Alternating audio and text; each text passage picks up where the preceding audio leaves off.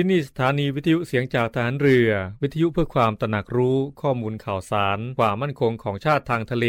รายงานข่าวอากาศและเทเวลามาตรฐาน จากนี้ไปขอเชิญรับฟังรายการ นาวีสัมพันธ์ครับ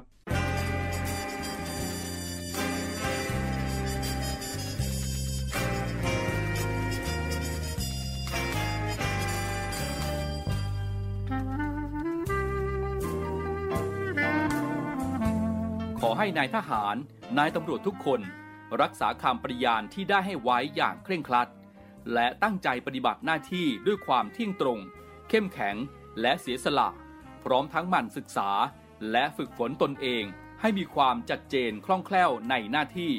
และในการปฏิบัติงานร่วมกับผู้อื่น ฝ่ายอื่นอยู่เสมอ ทุกคนทุกฝ่ายจะได้สามารถร่วมมือร่วมใจกัน สร้างสรรค์ความพัฒนาผาสุก ให้แก่ประชาชนและประเทศชาติ ได้ตามอุดมคติที่ตั้งมั่นไว้ตลอดไป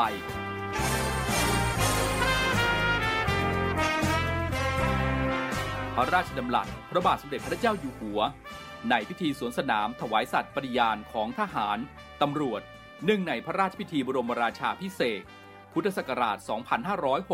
2562 ในวันที่ 18 มกราคม 2563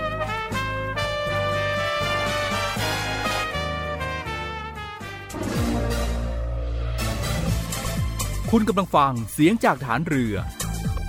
ทุกความเคลื่อนไหวในทะเลฟ้าฝั่งรับฟังได้ที่นี่เสียงจากทหารเรือ กับช่วงเวลาของรายการนาวีสัมพันธ์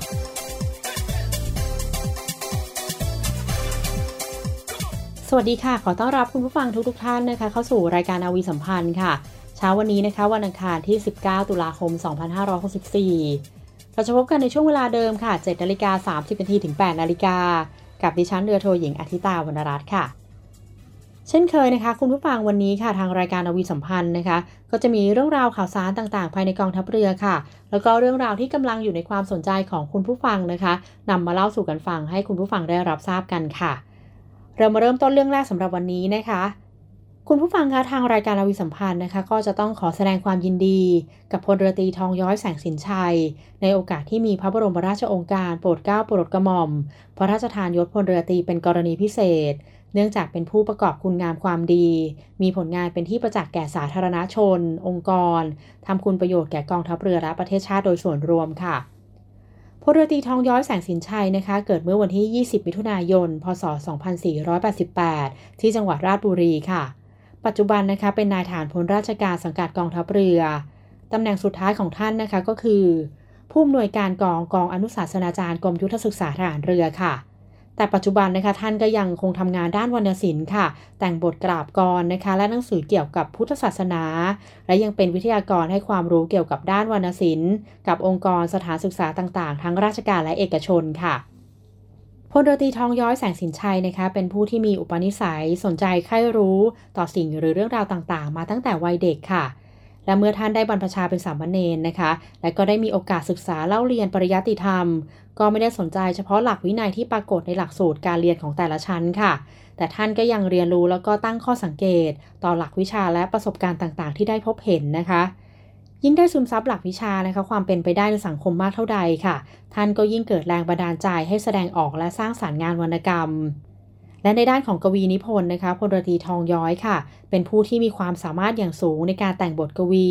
โครงฉันกราบกรนะคะ แล้วก็ได้เริ่มแต่งมาตั้งแต่ครั้งยังบวชเรียนค่ะโดยในยุคแรกนะคะท่านได้รับแรงบันดาลใจจากสภาพชีวิตชนบทที่ถือกำเนิดค่ะ ทั้งความบริสุทธิ์ของธรรมชาติ ผู้คนและวัฒนธรรม ยิ่งมาได้บรรพชาอุปสมบทและศึกษาปริยัติธรรมอย่างสนใจแล้วนะคะ ก็ยิ่งทำให้รู้ลึกถึงแก่นแท้ของชีวิตและวัฒนธรรมไทยค่ะ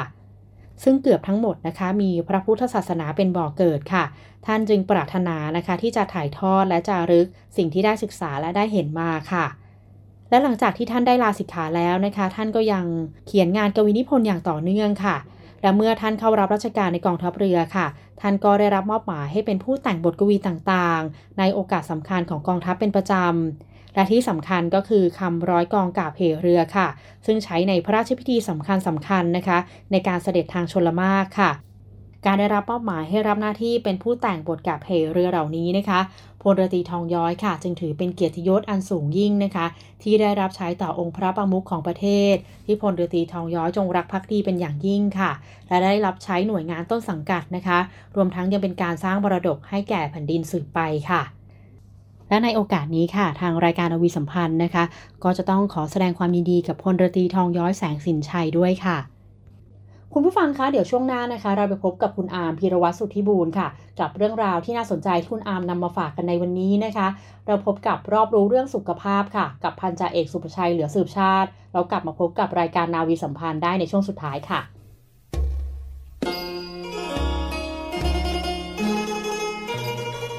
ขอเชิญร่วมบุญร่วมกุศล กับงานกระถินสามัคคีกองทัพเรือ วัดปากคลองมะขามเท่า ประจำปี 2564 กองทัพเรือร่วมกับจังหวัดชัยนาทราชสกุลอาภากร และคุณหญิงกอแก้วบุญยจินดากำหนดจัดทอดกระถินสามัคคีณวัดปากคลองมะขามเท่าอำเภอวัดสิงห์จังหวัดชัยนาทโดยในปีนี้กำหนดจัดในวันเสาร์ที่ 6 พฤศจิกายน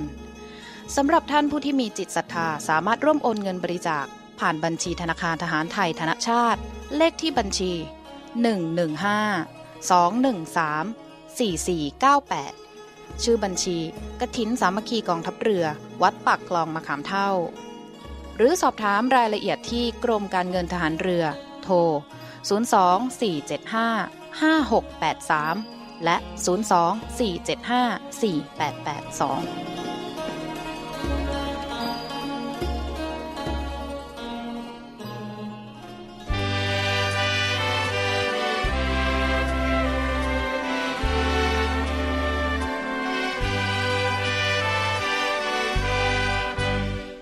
23 ตุลาคม วันปิยมหาราช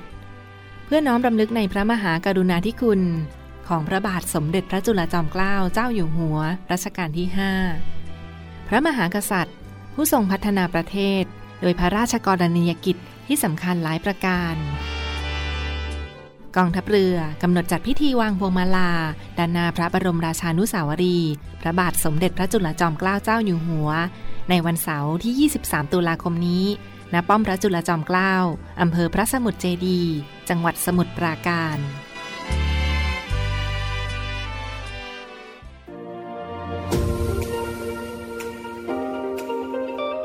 เนวี่อัปเดตกับพีรวัตรสุทธิบุญ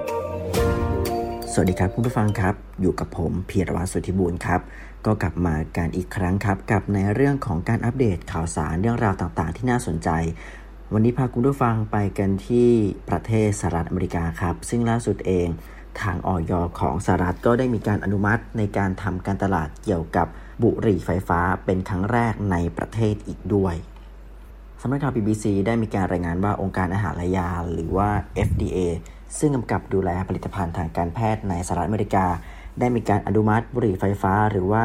e-cigarette เพื่อการจำหน่ายเป็นครั้งแรก โดยอนุญาตให้ทำการตลาด 3 ผลิตภัณฑ์จาก RJ Reynolds ภายในแบรนด์ Woods โดย FDA ได้มีคำตัดสินว่าประโยชน์ของบุหรี่ไฟฟ้าสำหรับผู้ใหญ่ที่พยายามเลิกสูบบุหรี่ปกติ มีมากกว่าความเสี่ยงที่วัยรุ่นจะติดยาเสพติด โดยผลิตภัณฑ์ที่ได้รับอนุญาตเป็นบุหรี่ไฟฟ้าให้รสชาติของยาสูบแตกต่างจากรสชาติหวานที่นิยมในหมู่คนหนุ่มสาว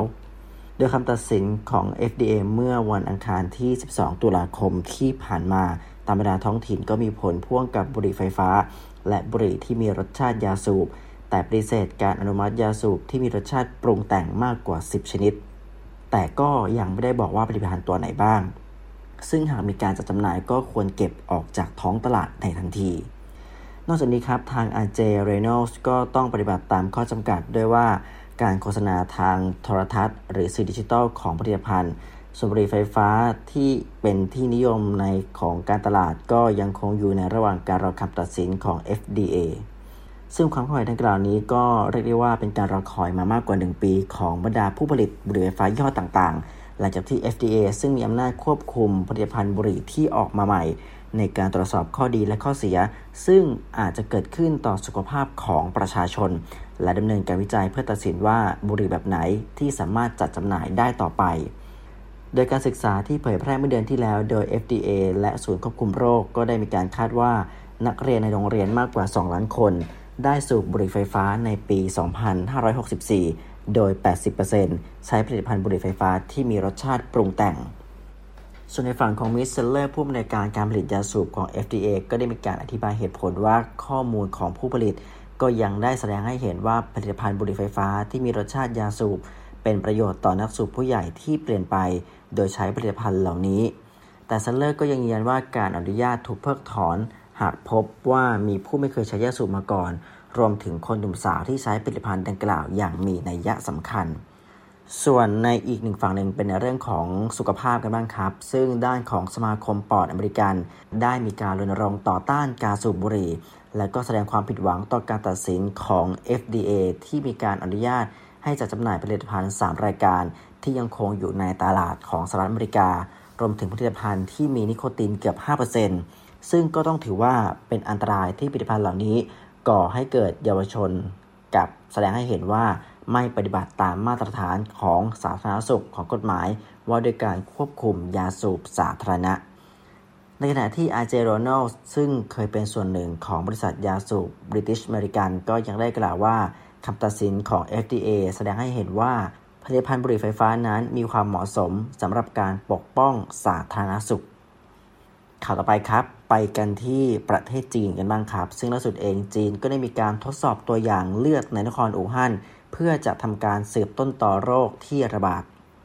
โดยทางการจีนกำลังเตรียมทดสอบตัวอย่างเลือดนับหมื่นตัวอย่างจากนครอู่ฮั่นซึ่งถือว่าเป็นส่วนหนึ่งของการสอบสวนต้นต่อของโควิด -19 ท่ามกลางเสียงเรียกร้องให้ทางการจีน เพิ่มความโปร่งใสเกี่ยวกับการอุบัติของเชื้อไวรัสชนิดนี้ หลังจากที่คณะผู้สอบสวนจากองค์การอนามัยโลก ได้มีการระบุเมื่อเดือนกุมภาพันธ์ในปีนี้ที่ผ่านมาว่าตัวอย่างเลือดที่เก็บรักษามากถึง 200,000 ตัวอย่าง รวมถึงช่วงของปลายปี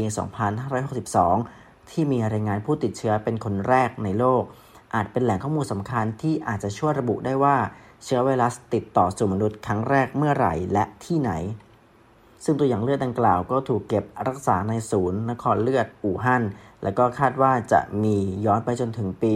62 โดยแสดงตัวอย่างให้เห็นว่าเนื้อเยื่อจากเวลาจริงหรือว่าเรียลไทม์จากกลุ่มประชากรจำนวนมากในนครอู่ฮั่น ซึ่งก็ถือว่าเป็นเมืองที่คาดว่ามีมนุษย์ติดโควิด -19 เป็นคนแรก ในฝั่งเจ้าที่คณะกรรมการสุขภาพแห่งชาติของจีนคนหนึ่งก็ได้ให้สัมภาษณ์กับสื่อ CNN ว่าการเตรียมการทดสอบตัวอย่างเลือดอยู่ในระหว่างการดำเนินการ และก็ยังจะยืนยันว่าการทดสอบจะเกิดขึ้นเมื่อถึงระยะเวลาเก็บเลือด 2 ปีแล้ว เนวี่อัปเดตกับพีรวัตรสุทธิบุญ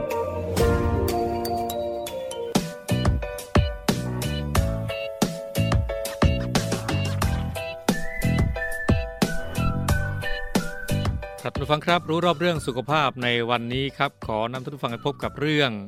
อาหารที่ช่วยเสริมภูมิคุ้มกันสู้โควิด -19 นะครับ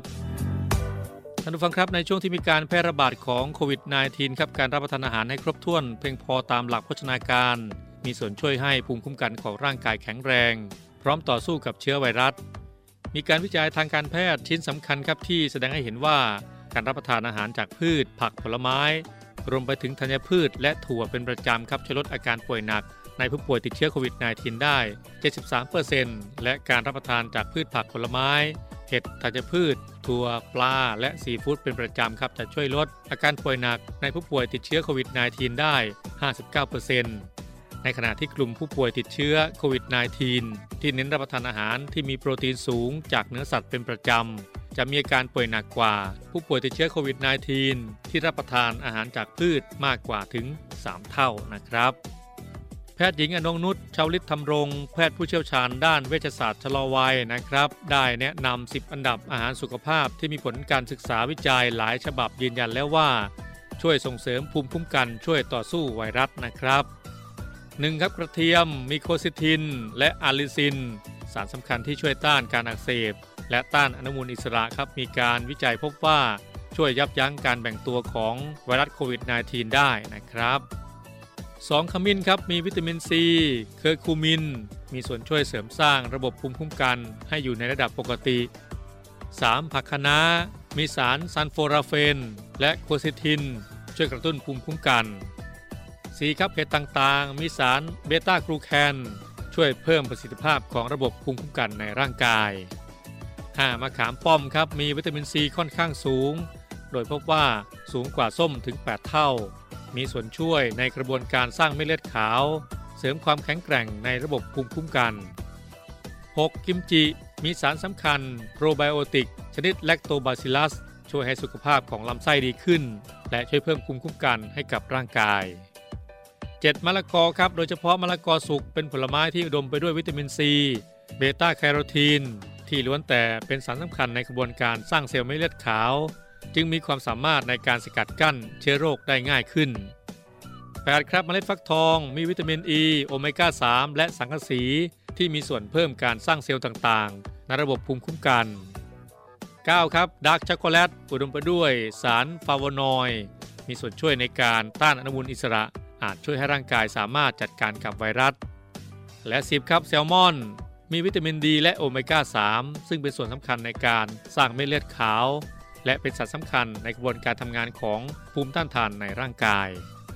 นอกจากนี้ครับเครื่องดื่มประเภทชาเขียว มีสารคาเทซิน และฟลาโวนอยครับที่ช่วยต้านอนุมูลอิสระ ลดการอักเสบ และปรับภูมิคุ้มกัน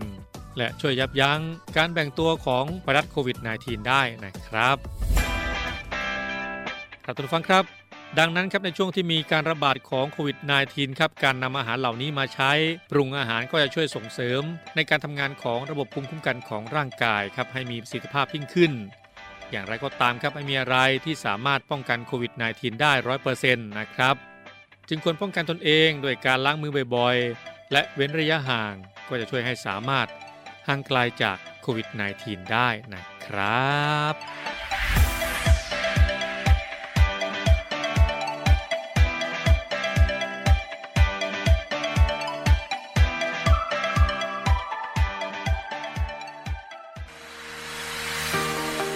สมาคมกีฬาแข่งเรือใบแห่งประเทศไทย ในพระบรมราชูปถัมภ์ร่วมกับกองทัพเรือ การกีฬาแห่งประเทศไทย กองทุนพัฒนาการกีฬาแห่งชาติ และบริษัทปตทสำรวจและผลิตปิโตรเลียมจำกัดมหาชนกำหนดจัดการแข่งขันเรือใบชิงชนะเลิศแห่งประเทศไทย ประจำปี 2564 ระหว่างวันที่ 22 ถึงวันที่ 30 ตุลาคม 2564 ณ ศูนย์สมุทรกีฬา อ่าวดงตาลอำเภอสัตหีบ โดยการแข่งขันในครั้งนี้เป็นสนามแข่งขันคัดเลือกตัวนักกีฬาชุดเอเชียนเกม ที่จะแข่งขันณสาธารณรัฐประชาชนจีนในปี 2565 ในประเภทเลเซอร์ 4.7 และประเภท 470 สนามที่ 1 สำหรับการแข่งขันในครั้งนี้เป็นไปตามคู่มือการปฏิบัติตามมาตรการเพื่อป้องกันการแพร่ระบาดของโควิด -19 คุณผู้ฟังคะกลับมาพบกับรายการนาวีสัมพันธ์ในช่วงสุดท้ายกันแล้วนะคะ คุณผู้ฟังยังอยู่กับดิฉันค่ะ เรือโทหญิงอธิตาวรรัตน์ค่ะ พลเรือเอกนลิศปทุมสุวรรณนายกสมาคมกีฬาแข่งเรือใบแห่งประเทศไทย ในพระบรมราชูปถัมภ์จะเป็นประธานในพิธีเปิดการแข่งขันเรือใบ รายการชิงชนะเลิศแห่งประเทศไทยประจำปี 2564 ในวันที่ 22 ตุลาคม 2564 ค่ะ เวลา 9 นาฬิกา ณ อาคารศูนย์สมุดกีฬาอ่าวดงตาลอำเภอสัตหีบ จังหวัดชลบุรี จึงขอเรียนเชิญสื่อมวลชนบันทึกภาพทำข่าวตามวันเวลาและสถานที่ดังกล่าวนะคะ สมาคมกีฬาแข่งเรือใบแห่งประเทศไทยในพระบรมราชูปถัมภ์ได้กำหนดจัดการแข่งขันเรือใบชิงชนะเลิศแห่งประเทศไทยค่ะ ประจำปี 2564 ระหว่างวันที่ 22-30 ตุลาคม 2564สมาคมกีฬาแข่งเรือใบแห่งประเทศไทยในพระบรมราชูปถัมภ์ได้ร่วมกับกองทัพเรือ การกีฬาแห่งประเทศไทย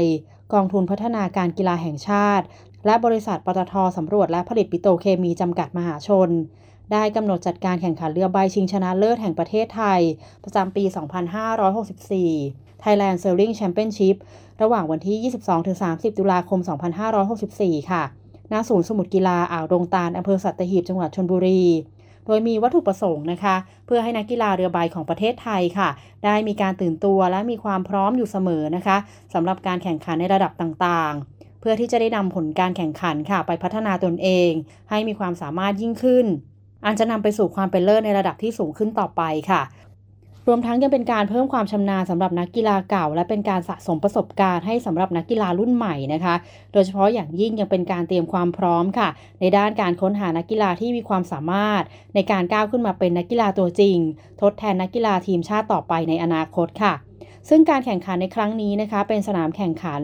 คัดเลือกตัวนักกีฬาชุดเอเชียนเกมค่ะ ที่จะแข่งขันณสาธารณรัฐประชาชนจีน ในปี 2565 ในประเภทเลเซอร์ 4.7 และ 470 สนามที่ 1 ค่ะสำหรับการแข่งขันในครั้งนี้นะคะ ก็จะเป็นไปตามคู่มือการปฏิบัติตามมาตรการ เพื่อป้องกันการแพร่ระบาดของโรคไวรัสโคโรนา 2019 ค่ะ ถ้าคุณผู้ฟังนะคะสนใจนะคะก็สามารถสอบถามเพิ่มเติมได้ค่ะ ที่ฝ่ายประชาสัมพันธ์นะคะ สมาคมกีฬาแข่งเรือใบแห่งประเทศไทย ในพระบรมราชูปถัมภ์ค่ะ คุณผู้ฟังคะและข่าวประชาสัมพันธ์ข่าวต่อไปค่ะจากสถานการณ์ฝนตกหนักอย่างต่อเนื่องนะคะ มาตั้งแต่คืนวันที่ 12 ตุลาคมที่ผ่านมาค่ะ ในพื้นที่จังหวัดตราดนะคะ ก็ทำให้เกิดน้ำป่าไหลหลาก น้ำท่วมขังในพื้นที่ไร่พื้นที่สวนนะคะ รวมถึงฟาร์มปศุสัตว์ของเกษตรกรเป็นส่วนใหญ่ค่ะ ดังนั้นนะคะกองทัพเรือค่ะ โดยหน่วยบรรเทาสาธารณภัยนะคะ หน่วยเฉพาะกิจนาวิกโยธินตราดค่ะ ได้ทำการช่วยเหลือตั้งแต่เริ่มต้นที่เกิดฝนตกหนัก ซึ่งปัจจุบันนะคะสถานการณ์ในพื้นที่ที่ตำบลห้วยแร้งอำเภอเมืองตราดจังหวัดตราดค่ะ ได้เริ่มเข้าสู่สภาวะปกติแล้วนะคะแต่เนื่องจากในพื้นที่ค่ะยังคงมีฝนตกอย่างต่อเนื่องนะคะ ซึ่งก็จะต้องติดตามแล้วก็เฝ้าระวังสถานการณ์อย่างใกล้ชิดค่ะ หน่วยบรรเทาสาธารณภัย หน่วยเฉพาะกิจนาวิกโยธินตราดนะคะ ก็ยังคงปฏิบัติหน้าที่ติดตามสถานการณ์ และสอบถามความเป็นอยู่ของประชาชนที่ได้รับผลกระทบค่ะ แล้วก็ความต้องการในการรับความช่วยเหลือนะคะ ที่กองทัพเรือสามารถที่จะสนับสนุนได้ค่ะ อาทิเช่น การเข้าฟื้นฟูนะคะ การทำความสะอาดหรือซ่อมแซมบ้านเรือน ที่ได้รับความเสียหายจากน้ำท่วมค่ะ รวมถึงการช่วยเหลือเกษตรกรผู้เลี้ยงสัตว์เป็นต้นค่ะ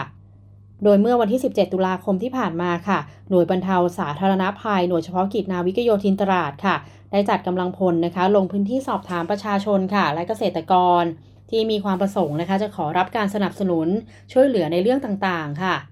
โดยได้รับการร้องขอจากเกษตรกรผู้เลี้ยงสุกรนะคะ ให้ช่วยทำการเคลื่อนย้ายสุกรที่ถูกน้ำป่าพัดไปติดตามที่ต่างๆ ตั้งแต่คืนวันที่ 12 ตุลาคมเป็นต้นมาค่ะ ซึ่งก่อนหน้านี้นะคะหน่วยบรรเทาสาธารณภัยค่ะ หน่วยเฉพาะกิจนาวิกโยธินตราดนะคะ ก็เคยได้ทำการช่วยเหลือเคลื่อนย้ายสุกรออกจากพื้นที่น้ำท่วมมาแล้วค่ะ เพื่อช่วยเหลือให้เกษตรกรได้รับความเสียหายน้อยที่สุดค่ะ ทั้งนี้นะคะก็เป็นไปตามนโยบายของท่านผู้บัญชาการทหารเรือค่ะ โดยให้กำลังพลของกองทัพเรือทุกนายนะคะ ปฏิบัติหน้าที่อย่างเต็มกำลังความสามารถ ด้วยความจงรักภักดี ด้วยสติรู้ตัว ด้วยปัญญารู้คิด สุจริตจริงใจ โดยเห็นแก่ประโยชน์ส่วนรวมยิ่งกว่าส่วนอื่นค่ะ สมดังคำที่ว่ารวมใจพักรักชาติราศรัทธาค่ะ คุณผู้ฟังคะสำหรับข่าวต่อไปค่ะ กองบัญชาการหน่วยเรือรักษาความสงบเรียบร้อยตามลำแม่น้ำโขง นายชาทิพย์รุจนะเสรีผู้ว่าราชการจังหวัดนครพนม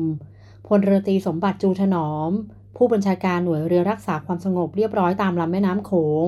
และพลตีนรงสวนแก้ว ผู้บัญชาการกองกำลังสุรศักดิ์มนตรีค่ะ ได้ร่วมการถแถลงข่าวการจับกลุ่มขบวนการค้ายาเสพติดข้ามชาติจำนวน 2 คดีค่ะ จากเหตุเมื่อวันที่ 14 ตุลาคมที่ผ่านมานะคะ ศูนย์ปฏิบัติการป้องกันและปราบปรามยาเสพติด หน่วยเรือรักษาความสงบเรียบร้อยตามลำแม่น้ำโขงเขตหนองคาย โดยสถานีเรือรัตนวาปีค่ะ ได้รับรายงานจากแหล่งข่าวที่เชื่อถือได้นะคะ ว่าจะมีขบวนลักลอบขนยาเสพติดข้ามฝั่งจากประเทศเพื่อนบ้าน เพื่อขึ้นฝั่งยังประเทศไทยค่ะ บริเวณใกล้ลงสูบน้ำริมฝั่งแม่น้ำโขง บ้านตาลชุมอำเภอรัตนวาปี จังหวัดหนองคายค่ะ จึงได้จัดชุดเคลื่อนที่เร็วนะคะ เข้าซุ่มตรวจการค่ะ และเมื่อเวลาประมาณ 23 นาฬิกา ได้พบเรือกีบเผายาวจำนวนหนึ่งลำนะคะ เคลื่อนที่มายังบริเวณแหล่งข่าวที่แจ้งไว้ และเมื่อเรือเทียบฝั่งนะคะ เจ้าหน้าที่จึงแสดงตัวเข้าจับกลุ่มค่ะ คนร้ายนะคะจึงได้กระโดดลงน้ำเพื่อหลบหนี สามารถตรวจยึดของกลางได้นะคะ เป็นยาบ้าจำนวน 3.7 ล้านเม็ดค่ะ รถยนต์บรรทุกขนาดเล็กนะคะ ซึ่งจอดรอขนย้ายยาเสพติดจำนวนหนึ่งคันค่ะ พร้อมทั้งผู้ต้องหาสองคน และเรือกีบเผายาวจำนวนหนึ่งลำค่ะ จากการสอบสวนนะคะ ขยายผลทราบว่ายาเสพติดจำนวนดังกล่าวค่ะ ได้ลักลอบนำมาจากประเทศเพื่อนบ้าน โดยจะขนเข้าไปจำหน่ายในพื้นที่ตอนในของประเทศไทยต่อไปค่ะ คุณผู้ฟังคะและอีกหนึ่งคดีค่ะ เมื่อวันที่ 15 ตุลาคมที่ผ่านมานะคะ ศูนย์ปฏิบัติการป้องกันและปราบปรามยาเสพติด หน่วยเรือรักษาความสงบเรียบร้อยตามลำแม่น้ำโขง เขตนครพนม โดยสถานีเรือนครพนมค่ะ ซึ่งสายข่าวนะคะได้รายงานค่ะว่ามีการขนย้ายยาเสพติดประเภทกัญชา มาพักเพื่อรอการขนย้ายนะคะ บริเวณหน้าศาลหลักเมืองท่าอุเทนค่ะอำเภอท่าอุเทนจังหวัดนครพนม จึงได้จัดเจ้าหน้าที่เข้าตรวจสอบนะคะ จึงพบกัญชาแห้งอัดแท่งจำนวน 444 กิโลกรัมค่ะ ได้ซุกซ่อนนะคะ อยู่บริเวณดังกล่าว แต่ไม่พบผู้ครอบครองค่ะ จึงได้ยึดของกลางดังกล่าวไว้นะคะ และก็จะได้ดำเนินการตรวจสอบหาตัวผู้กระทำผิดต่อไปค่ะ ซึ่งพลตรีสมบัติจูถนอมนะคะ ผู้บัญชาการหน่วยเรือรักษาความสงบเรียบร้อยตามลำแม่น้ำโขง ได้กล่าวว่าได้รับมอบนโยบายจากท่านผู้บัญชาการฐานเรือค่ะพลเรือเอกสมประสงค์นินสมัย โดยให้หน่วยงานในสังกัดที่เกี่ยวข้องนะคะดำเนินการตรวจตา ป้องกันและปราบปราม การลักลอบขนสิ่งผิดกฎหมายข้ามชาติค่ะ โดยเฉพาะยาเสพติดและการค้ามนุษย์ รวมถึงสิ่งผิดกฎหมายอื่น ๆนะคะ ที่มีอยู่ในพื้นที่ค่ะ ก็จะต้องปราบปรามให้หมดไป ซึ่งจากระยะเวลา 15 วันที่เขารับตำแหน่งนะคะ ตั้งแต่วันที่ 1 ตุลาคมที่ผ่านมาค่ะ หน่วยเรือรักษาความสงบเรียบร้อยตามลำแม่น้ำโขง ก็ได้ดำเนินการจับกลุ่มตรวจยึดสิ่งผิดกฎหมาย ในพื้นที่รับผิดชอบไปแล้วนะคะ เฉพาะคดีที่สำคัญค่ะกว่า 6 คดี มีทั้งยาบ้าจำนวน 3.7 ล้านเม็ดกัญชา 1,294 กิโลกรัมรถจักรยานยนต์ 2 คัน และไม้พยุง 124 ท่อนค่ะ ซึ่งคิดเป็นมูลค่าของกลางนะคะ รวมเป็นเงินมากกว่า 300 ล้านบาทค่ะ แล้วก็จะมุ่งมั่นเดินหน้าประกาศสงครามกับสิ่งผิดกฎหมายในพื้นที่ต่อไป และหากประชาชนท่านใดนะคะ ที่มีข้อมูลหรือเบาะแสการกระทำผิดนะคะ และแหล่งซุกซ่อนสิ่งผิดกฎหมายค่ะ ก็สามารถแจ้งได้ที่หน่วยงานต่างๆ ของหน่วยเรือรักษาความสงบเรียบร้อยตามลำแม่น้ำโขงใกล้บ้านท่านตลอด 24 ชั่วโมงค่ะ คุณผู้ฟังคะสำหรับวันนี้นะคะ ก็หมดเวลาของรายการนาวีสัมพันธ์แล้วค่ะ กลับมาพบกับรายการนาวีสัมพันธ์ได้ใหม่ในโอกาสหน้านะคะสำหรับวันนี้ต้องขอบคุณและสวัสดีค่ะ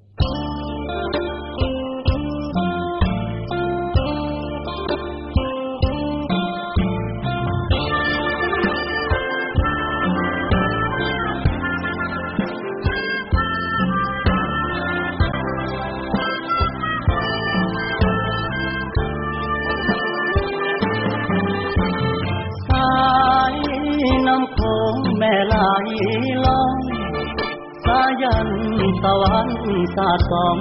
มองสองฝั่งทั้งซ้ายและขวา หน่วยนอปอคอ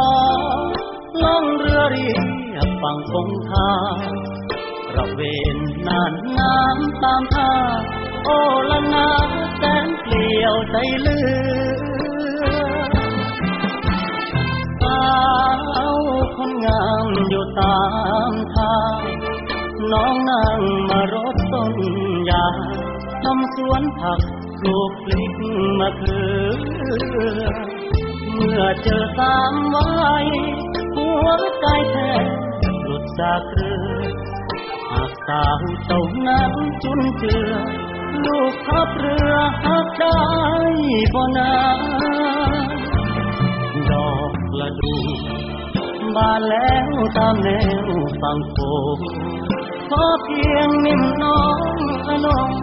ลูกแม่คงอย่าคิดชังนอปอพอกอ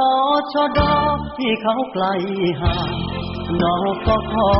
มาขอเพียงทางรับรักสักครั้งคนดีสาวอีสานเจ้าแสนซื่อ สมคำที่เขาเล่าลืองานหรือก็ขยันอย่างนี้ ที่มีแต่ใจหาจริงมาคนดีจะมาปลูกรักที่นี่รับทักพี่หนุ่มนอปอคอ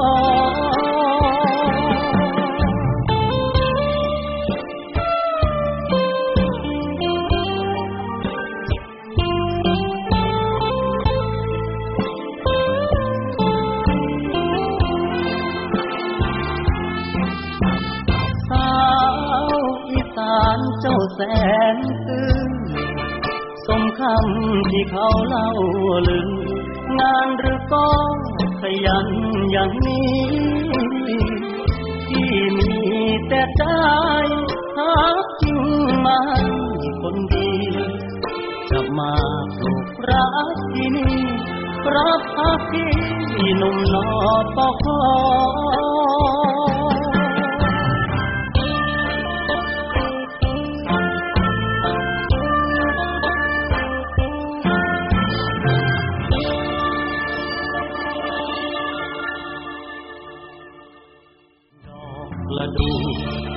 มานแล้วตามแนวฝั่งโขงขอเพียงนิ่มน้องอนงลูกแม่คง